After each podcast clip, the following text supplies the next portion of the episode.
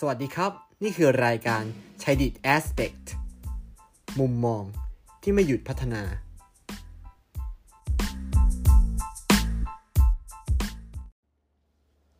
ความสำเร็จในอดีต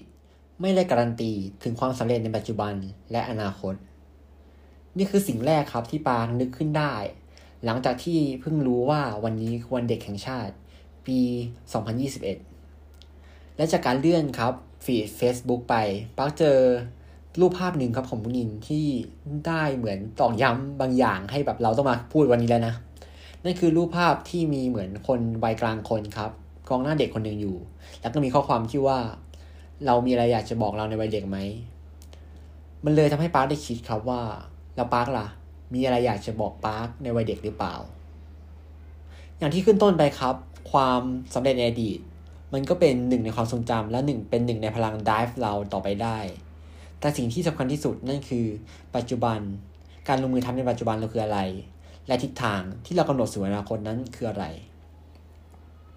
วันนี้ครับเราอยากจะมาเล่าเรื่องของตัวเองแล้วกันว่า จนมาถึงตอนนี้ก้าวเดินของปาร์คมันเดินมายังไง การต่อจุดที่มันตั้งแต่วัยเด็ก และเรื่องราวความทรงจำประทับใจในตัวเองในวัยเด็กคืออะไร สำหรับปาครับตั้งแต่เด็กก็ถือว่าเป็นเด็กที่ค่อนข้างมีทั้งกิจกรรมและการเรียนมาตลอด ก็คือจะทำอะไรทำสุดครับทั้งการเรียนและทำการทำกิจกรรม ตั้งแต่ประถมจำความได้เลยโดนเลือกให้เป็นหัวหน้าห้อง ตั้งแต่ปหนึ่งด้วยซ้ำมั้งแล้วก็ได้รับเป็น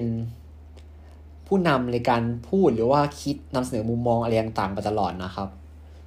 และจุดเปลี่ยนจุดหนึ่งจุดแรกอะ่ะมันคือว่าสมัยประถมอะ่ะโรงเรียนที่ปาร์คอยู่อะ่ะเขาจะมีมอบ ใบ certificate ให้กับเด็กที่ได้คะแนนระดับหนึ่งในสิบของแต่ละวิชา แล้วก็ให้เหรียญทองกับเหรียญเงินครับสำหรับเด็กที่ทำคะแนนได้ระดับหนึ่งระดับสองในแต่ละวิชานั้น แล้วปาร์คครับสมัยปหนึ่งว่าจำได้ว่าปาร์คก็ได้ใบเซอร์แหละติดหนึ่งในสิบในวิชาบางวิชา แล้วปาร์คก็เห็นเพื่อนของปาร์คขึ้นไปรับเหรียญข้างบน แล้วพอหลังจากวันนั้นครับปาก็บอกแม่ว่าแม่แม่ปาก็อยากได้เหรียญเงินหรือเหรียญทองติดหน้าอกบ้าง นั่นเป็นจุดแรกครับที่ทำให้ปารู้สึกว่า การมีเป้าหมายหรือการมีโกสมันเป็นอะไรที่สำคัญที่สุดเลย หลังจากนั้นครับป้าก็เลยตั้งใจเรียนอย่างเต็มที่เพื่อที่อยากจะได้เหรียญเหล่านั้น และเรื่องที่มันน่าประทับใจที่สุดเลย คือปีต่อมาป้าก็ได้เหรียญเหรียญทองของรุ่น ซึ่งมันเป็นอะไรที่น่าตกใจมากนะ เพราะว่าเมื่อเรามีเป้าหมายแล้ว เรามีความพยายามมันก็ไปถึงจุดนั้นได้เป็นอะไรที่รู้สึกว่าย้ำเตือนและประทับใจในความทรงจำมากในความพยายามของตัวเอง แล้วก็ถึงช่วงเวลาผ่านต่อมาเรื่อยๆครับแล้วก็ตั้งใจเรียนมาตลอด ได้เหมือนออกจากนอกโรงเรียนตัวเอง ไปอยู่ในการแข่งขันระดับประเทศ ซึ่งแน่นอนเราก็ต้องเจอกับเด็กที่มีความสามารถหลากหลาย มีความสามารถมากกว่าเรา เหนือฟ้ายังมีฟ้าครับป้ารู้สึกถึงคำนี้ได้เลย แต่หนึ่งสิ่งสิ่งต่อมาที่ได้เรียนรู้นั่นคือ การที่เราอยากจะเป็นยังไง ให้เรานำตัวเองไปอยู่จุดนั้น อันนี้คือคำพูดของพี่กระทิงครับ Head of KBTG รื่องนี้เป็นเรื่องจริงครับ เพราะว่าปังมองว่าสังคมที่ล้อมรอบเราอยู่มันเป็นอะไรที่สำคัญมากปาครับได้ทำการตัดสินใจย้ายโรงเรียนมาอยู่ในโรงเรียนที่เหมือนมี environment ที่ทุกคนหลากหลายมากขึ้น แล้วก็มีความสามารถหลากหลายมากยิ่งขึ้น มันทำให้ปาร์คเริ่มค้นหาว่าตัวเองมีจุดแข็งอะไร แล้วก็ได้เรียนรู้ครับว่า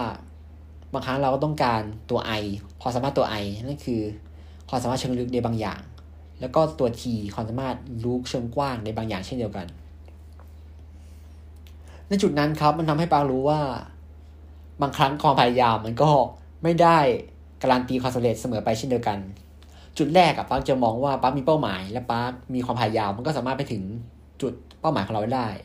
แต่กับการครับในบางเรื่องราวบางครั้งความพยายามมันก็ไม่ใช่ทุกอย่างเช่นเดียวกัน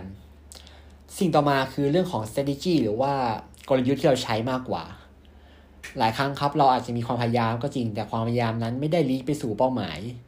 หรือว่าบางครั้งมีคนที่ใช้เวลาสั้นกว่าเรา มี strategy มีกลยุทธ์ที่มันดีกว่าเราทำให้ไปถึงเป้าหมายได้รวดเร็วกว่า การวางแผนครับการเริ่มต้น การวางแผนสำหรับการเริ่มต้นจึงเป็นเรื่องสำคัญ เรามีเป้าหมายแล้ว เรามีการวางแผนที่ดีแล้ว มันก็ทำให้ระยะเวลาที่เราไปถึงเป้าหมายนั้น น้อยลง ต่อมาครับป้าก็เลยเหมือนอยากจะออกจะกรอบตัวเองเดิม ไปสู่โลกอีกโลกหนึ่งเช่นเดิมเช่นเดิมแหละ แล้วก็ได้รับคำนำจากพ่อแม่แล้วก็เรื่องราวตรงนั้นมากมายนะครับ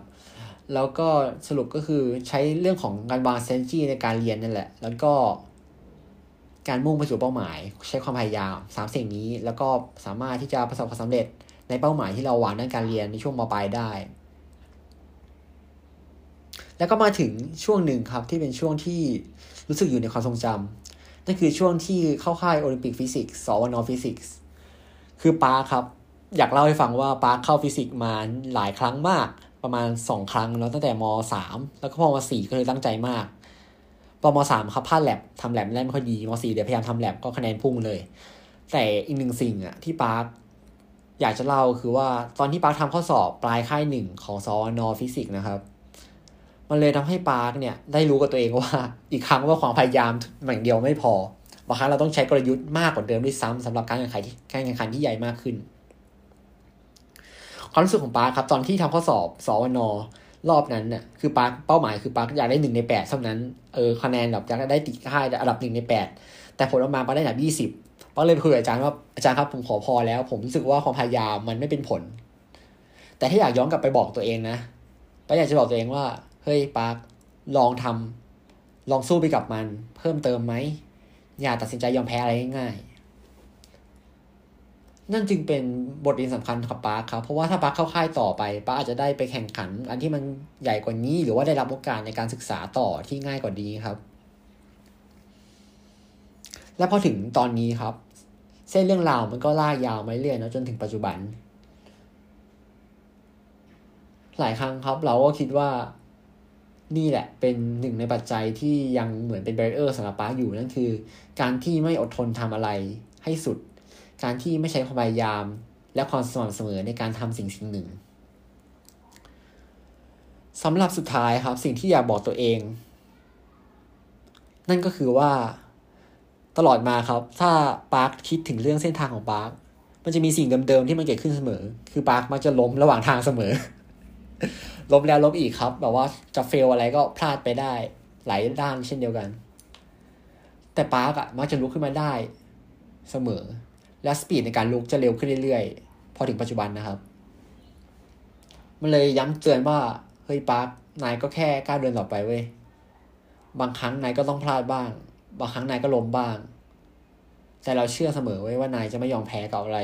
ที่มาขวางนายทุกอย่าง และลองพยายามกับสิ่งสิ่งหนึ่งมากขึ้นนะ แล้วก็ ลองพยายามกับมันอยู่กับมันให้มากขึ้นดู และนายอาจจะพบเจอกับบทเรียนที่นายไม่เคยพบเจอเลยก็ตาม และผู้ฟังล่ะครับ มีเรื่องอะไรไหมที่อยากบอกตัวเอง เรื่องราวบางอย่างครับ มันก็อาจจะไม่ใช่เรื่องที่ดีเนาะแต่มีคำพูดของคนคนหนึ่งเนี่ยที่ป้าจำไม่ได้ว่าเป็นใครนะเขาได้บอกกับป้ามาว่า ทุกอย่างที่เกิดขึ้นมันดีเสมอบางครั้งภาพรวมของชีวิตมันคือการต่อจุดทุกอย่าง บางครั้งมันอาจจะมีการลากเส้นย้อนกลับ บางครั้งมันอาจจะมีการลากเส้นไปข้างหน้า แต่อย่างน้อย เราก็ไม่อยู่ลากเส้น ขอให้ทุกคนลากเส้นต่อไปครับ และมองข้อลงของชีวิตดูอีกครั้ง แล้วคุณจะพบกับความสวยงามที่คุณอาจจะคาดไม่ถึง สวัสดีครับ